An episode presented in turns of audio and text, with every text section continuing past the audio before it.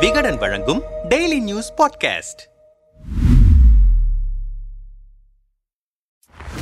Kodanad estate கொலை கொள்ளை சம்பவங்கள் நிகழ்ந்து ஆறு ஆண்டுகள் உருண்டோடிவிட்டன. ஜெயலலிதாவின் ஓட்டுநர் கனகராஜின் மர்ம மரணம், வழக்கில் குற்றம் சாட்டப்பட்டுள்ள சயானின் குடும்ப கார் விபத்தில் சிக்கி இறந்தது, கொடநாடு சிசிடிவி ஆபரேட்டரின் தற்கொலை என இதுநாள் வரையில் இந்த வழக்கின் மர்மங்கள் மட்டும் விலகவில்லை.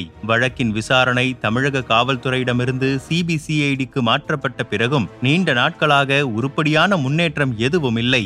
இந்த சூழலில்தான் சில செல்போன் எண்களை ஆராய்ந்ததில் சம்பவம் நடந்த சமயத்தில் சேலத்திலிருந்து குஜராத்திற்கு போன் அழைப்புகள் சென்றிருப்பதை கண்டறிந்திருக்கிறது சிபிசிஐடி.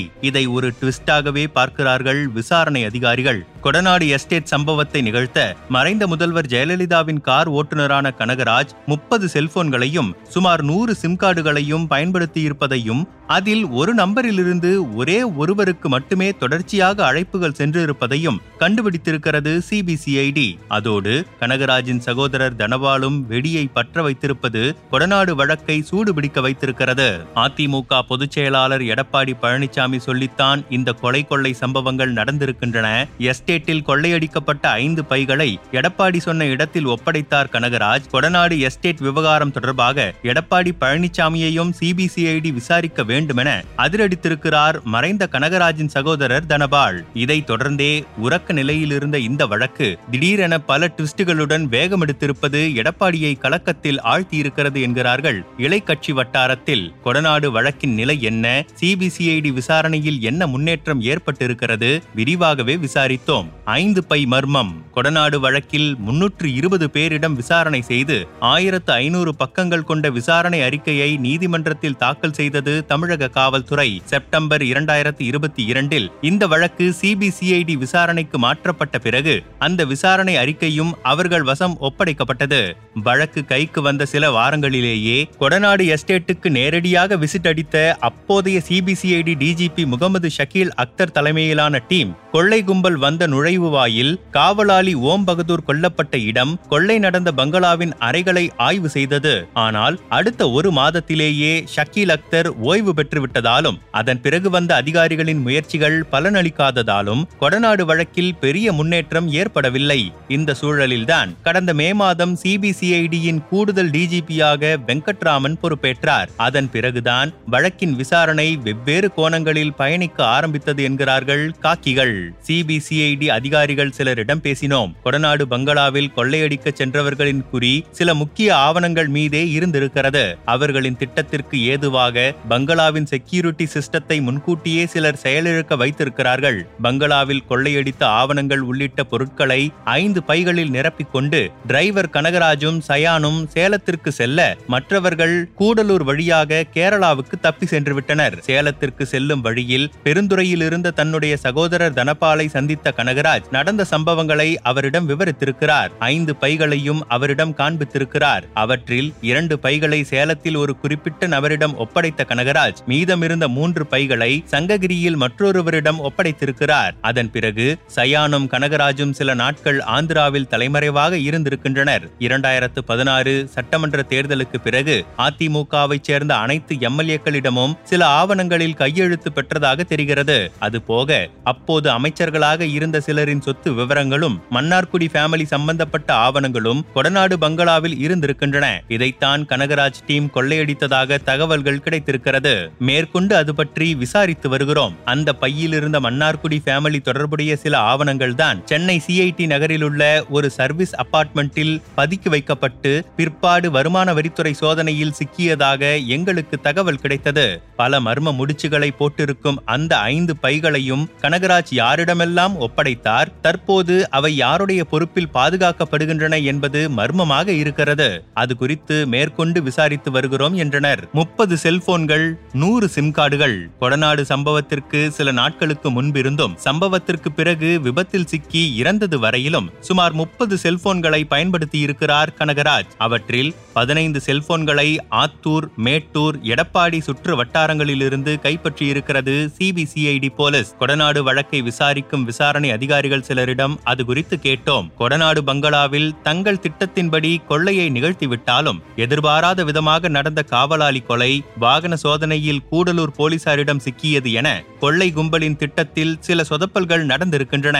அவற்றில் ஒன்றுதான் கனகராஜ் வெவ்வேறு செல்போன் எண்களை பயன்படுத்திய போதும் அவர் ரெகுலராக பயன்படுத்தும் செல்போனையும் உடன் எடுத்துச் சென்றது. ஒரே சிக்னலில் அந்த எண்கள் இருந்ததை விசாரணையில் நாங்கள் ஊர்ஜிதம் செய்திருக்கிறோம். அதேபோல கனகராஜ் பயன்படுத்திய முப்பது செல்போன்களில் சுமார் நூறு சிம் கார்டுகளை பயன்படுத்தியிருக்கிறார். அவை எடப்பாடியை சுற்றியிருக்கும் கிராமங்களைச் சேர்ந்த நபர்களின் ஆவணங்களை பயன்படுத்தி வாங்கப்பட்டிருக்கின்றன. இதை தனி ஒருவராக அவரால் செய்திருக்க முடியாது.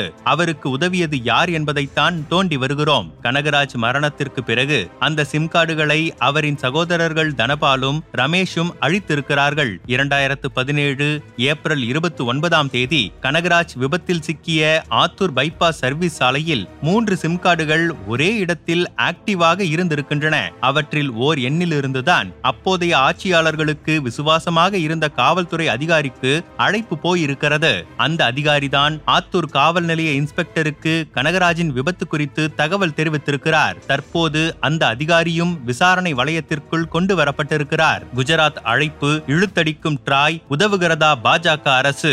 இதில் முக்கியமான விஷயம் என்னவென்றால், கொலை கொள்ளை நடந்த ஏப்ரல் இருபத்தி நான்காம் தேதி அதிகாலை கூடலூருக்கும் அடுத்த சில நாட்களில் குஜராத்திற்கும் கனகராஜின் ஓர் எண்ணிலிருந்து அழைப்புகள் சென்றிருக்கின்றன. குஜராத்தில் கனகராஜுக்கு இருந்த தொடர்புகள் குறித்து விசாரித்து வருகிறோம். அதேபோல கொள்ளை சம்பவத்தில் ஈடுபட்ட பிறகு ஆறு புதிய சிம் கார்டுகளை வெவ்வேறு நபர்களின் பெயர்களில் வாங்கி மாற்றி மாற்றி பயன்படுத்தியிருக்கிறார் கனகராஜ். அதில் ஒருவரை தொடர்பு கொள்வதற்கு மட்டுமே ஒரு சிம் கார்டு எண்ணை பயன்படுத்தியிருக்கிறார். அந்த நபரை நாங்கள் கண்காணிப்பு வளையத்தில் கொண்டு வந்திருக்கிறோம். ஓர் எண்ணிலிருந்து சென்ற அழைப்புகள், வந்த அழைப்புகள் பற்றிய விவரங்கள் எல்லாம் இரண்டு ஆண்டு காலத்தை தாண்டிவிட்டாலும் இந்திய தொலைத்தொடர்பு ஒழுங்குமுறை ஆணையத்தின் அனுமதியை பெற்றுத்தான் பெற முடியும். அதனால் கொடநாடு வழக்கோடு தொடர்புடைய சுமார் எழுநூறு செல்போன் அழைப்புகளின் விவரங்களை ட்ராயிடம் கேட்டோம். இதுவரை அந்த விவரங்களை வழங்காமல் ட்ராய் இழுத்தடித்து வருகிறது. அதன் காரணமாகவே வழக்கு விசாரணையும் தோய்வானது. எனவே நீதிமன்ற அனுமதியுடன் இந்த விவரங்களை பெற முயற்சிகள் மேற்கொண்டு வருகிறோம் என்றனர் விரிவாக.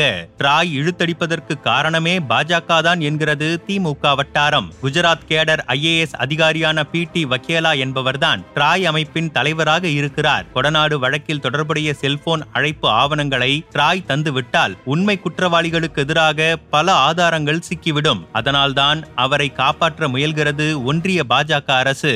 ஒருவேளை அதிமுக பாஜக கூட்டணி முறிந்தால் கொடநாடு வழக்கு விவரங்களை ட்ராய் தரலாம் என்கிறார்கள் அறிவாலயத்தின் சீனியர் புள்ளிகள். கொடநாடு ட்விஸ்ட், கலக்கத்தில் எடப்பாடி.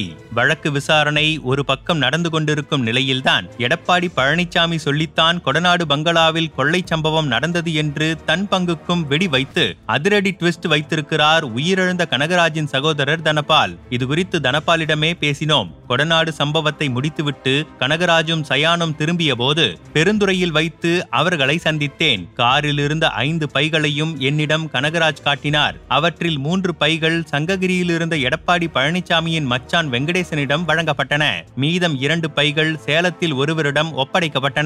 அந்த பைகளை வாங்கிக் கொண்ட பிறகு சேலம் அதிமுக அலுவலகத்தில் வைத்து கனகராஜை கடுமையாக தாக்கினார்கள். இந்த ஆபரேஷனுக்காக என் தம்பிக்கு இருபத்தி ஐந்து கோடி ரூபாய் கொடுப்பதாக சொன்னார்கள். என் தம்பி சாலை விபத்தில் இறக்கவில்லை, அது திட்டமிட்டதுதான். கொடநாடு விவகாரத்தில் எடப்பாடி பழனிசாமி, வேலுமணி, தங்கமணி, சஜீவன், ஆறுகுட்டி, அனுபவ், ரவி என பலரும் சம்பந்தப்பட்டிருக்கிறார்கள். காவல்துறை அதிகாரிகள் பலரும் இன்னமும் எடப்பாடியுடன் தொடர்பில்தான் இருக்கிறார்கள். எனக்கு தமிழ்நாடு காவல்துறை மீது நம்பிக்கை இல்லை. இதுவரை என்னை சிபிசிஐடி விசாரிக்க கூட இல்லை. எடப்பாடியையும் அவர்கள் விசாரிக்கவில்லை. என் உயிருக்கு அச்சுறுத்தல் இருக்கிறது. தமிழ்நாடு முதல்வர் ஸ்டாலினை நேரில் சந்திக்க முடிந்தால் அவரிடம் பல ரகசியங்களையும் சொல்ல தயாராக இருக்கிறேன் என்றார். அதிமுகவின் பொதுக்குழு தொடர்பாக ஓ பன்னீர்செல்வம் தொடுத்திருந்த மேல்முறையீட்டு வழக்கை சமீபத்தில் தள்ளுபடி செய்த உயர்நீதிமன்றம் கட்சி எடப்பாடிக்கே என்பதை அழுத்தம் திருத்தமாக உணர்த்திவிட்டது. கால் நூற்றாண்டுக்கு பிறகு கட்சி மாநாட்டை கூட்டி தன்னுடைய செல்வாக்கையும் கட்டியிருக்கிறார் எடப்பாடி. ஆனால் அவர் கழுத்தை சுற்றிய பாம்பாக இருக்க ஆரம்பித்திருக்கிறது கொடநாடு வழக்கு. நாடாளுமன்ற தேர்தலுக்குள் வழக்கின் விசாரணையை துரிதப்படுத்தி மேலும் சிலரை கைது செய்யவும் தயாராகிறது சிபிசிஐடி. அதன் தொடக்கம்தான் தனபாலின் தடாலடி பேட்டிகளெல்லாம் என்கிறார்கள் விவரமறிந்தவர்கள். கொடநாடு வழக்கில் எடப்பாடியை நேரடியாகவோ மறைமுகமாகவோ குற்றம் சாட்டக்கூட சிபிஐயிடம் எந்த ஆதாரமும் இல்லை. ஆனால் அவரை வழக்கு விசாரணைக்காக அழைத்தாலே தொடர்பு இருப்பதாக பேசுபொருளாகிவிடும். நாடாளுமன்ற தேர்தல் சமயத்தில் அது அவருக்கு பாதிப்பை ஏற்படுத்தலாம் என்கின்றனர் இலை கட்சி வட்டாரத்தினர். தன் பதற்றத்தையும் கலக்கத்தையும் நிரூபிக்கும் வகையில் கொடநாடு வழக்கு தொடர்பாக கேள்வி கேட்ட செய்தியாளர்களிடம், ரோட்ல போற வரவனுக்கெல்லாம் நாம் பதில் சொல்லணுமா என டென்ஷனில் கொதித்திருக்கிறார் எடப்பாடி. பல மாதங்களாக உறக்கத்திலிருந்த கொடநாடு வழக்கு தூக்கம் கலைந்து எழுந்திருக்கிறது. தேர்தலுக்குள் எழுந்து ஓடுமா அல்லது மீண்டும் உறக்க நிலைக்கே போய்விடுமா? பொறுத்திருந்து பார்ப்போம். இவர்கள் என்ன சொல்கிறார்கள்? ஜீரணிக்க முடியாமல் பேச வைக்கிறது திமுக. கொடநாடு சம்பவத்தில் தொடர்புடைய குற்றவாளிகளை கைது செய்து சிறையில் அடைத்தது அதிமுக அரசுதான். ஆனால் அவர்களுக்கு ஜாமீன் வாங்கி கொடுத்தவர்கள் திமுகவினர். தற்போது கொடநாடு வழக்கு தொடர்பாக பேட்டியளித்த தனபால் குற்றப்பின்னணி கொண்டவர். சமீபத்தில் கூட நில மோசடியில் கைதாகி ஜாமீனில் வெளியே வந்திருக்கிறார். பேசும்போதே முதல்வர் ஸ்டாலினை தளபதியார் என்கிறார். அவரின் பேச்சில் எப்படி உண்மைத்தன்மை இருக்கும்? இந்த வழக்கை சிபிஐ விசாரிக்க வேண்டும் என்று சட்டமன்ற மன்றத்திலேயே கேட்டோம். தற்போது உலகமே திரும்பி பார்க்கும் அளவுக்கு மதுரையில் பிரம்மாண்ட மாநாடு நடத்தி இருக்கிறோம். அதை ஜீரணிக்க முடியாத திராணியற்ற இந்த திமுக அரசு கொடநாடு விவகாரத்தில் குற்ற பின்னணி கொண்ட ஒருவரை வைத்து அவதூறு பரப்புகிறது. ஜெயக்குமார் முன்னாள் அமைச்சர், அதிமுக. பாரபட்சமின்றி வழக்கை கையாள்கிறது அரசு. கனகராஜின் சகோதரர் இப்போதுதான் வெளியில் பேசுகிறாரா? கொடநாடு கொலை கொள்ளை சம்பவங்கள் நிகழ்ந்த போதே எடப்பாடிதான் ஆவணங்களை எடுத்து வர சொன்னதாக கனகராஜ் என்னிடம் சொன்னார் என்று தனபால் கூறியிருந்தார். இதே உண்மையைத்தான் சயானும் மனோஜும் வாக்குமூலமாக கொடுத்திருக்கிறார்கள். கனகராஜ் விபத்தில் இறந்த மூன்று மணி நேரம் கழித்துத்தான் தனபாலுக்கு தகவல் சொல்லப்பட்டிருக்கிறது. அந்த இடத்தில் விபத்தை ஏற்படுத்திய எந்த வாகனமும் இல்லை. மேலும் ஆத்தூர் இன்ஸ்பெக்டர் பாஸ்கர் பாபு உடனடியாக இடமாறுதல் செய்யப்பட்டிருக்கிறார். பழனிச்சாமிக்கு நெருக்கமான இன்ஸ்பெக்டர் சுரேஷ்குமார் கனகராஜ் ராஜிடம் பல மணி நேரம் செல்போனில் பேசியிருக்கிறார். குற்றத்தை செய்ய வைத்தவர் எடப்பாடிதான் என்பது இதிலிருந்தே தெளிவாகிவிட்டது. திமுக அரசு இந்த வழக்கை பாரபட்சமின்றி கையாள்கிறது. உண்மையான குற்றவாளிகள் சட்டத்தின் முன் நிச்சயம் நிறுத்தப்படுவார்கள். தமிழன் பிரசன்னா, செய்தி தொடர்பு இணை செயலாளர், திமுக. எடப்பாடியுடன் திமுக டீல். தன் மீது தவறு இல்லை என்றால் விசாரணைக்கு எப்போது வேண்டுமென்றாலும் அழையுங்கள் என்று எடப்பாடி பழனிசாமி சொல்ல வேண்டியதுதானே? அவரின் ஆட்சி காலத்தில் நடைபெற்ற இந்த சம்பவத்தில் ஆதாரங்களை மறைக்கும் விதமாக விசாரணை நடைபெற்றிருக்கிறது. தற்போது திமுக அரசும் எடப்பாடி தரப்போடு ஏதோ டீல் போட்டுக் கொண்டதாக சந்தேகிக்கிறோம். அதனால்தான் இந்த வழக்கில் தொடர்புடைய முக்கியமான நபர்களை இன்னும் விசாரிக்காமல் சால்ஜாப்பு காட்டுகிறார்கள். ஏற்கனவே குட்கா உள்ளிட்ட வழக்குகளை சிபிஐ எப்படி விசாரிக்கிறது என்பது ஊருக்கே தெரியும். எடப்பாடி தரப்பினர் கோருவது போல கொடநாடு வழக்கையும் சிபிஐயிடம் ஒப்படைத்து விட்டால் அதோடு மொத்தமாக கொடநாடு வழக்கு மூடப்பட்டுவிடும். கேசி பழனிச்சாமி, முன்னாள் எம்பி.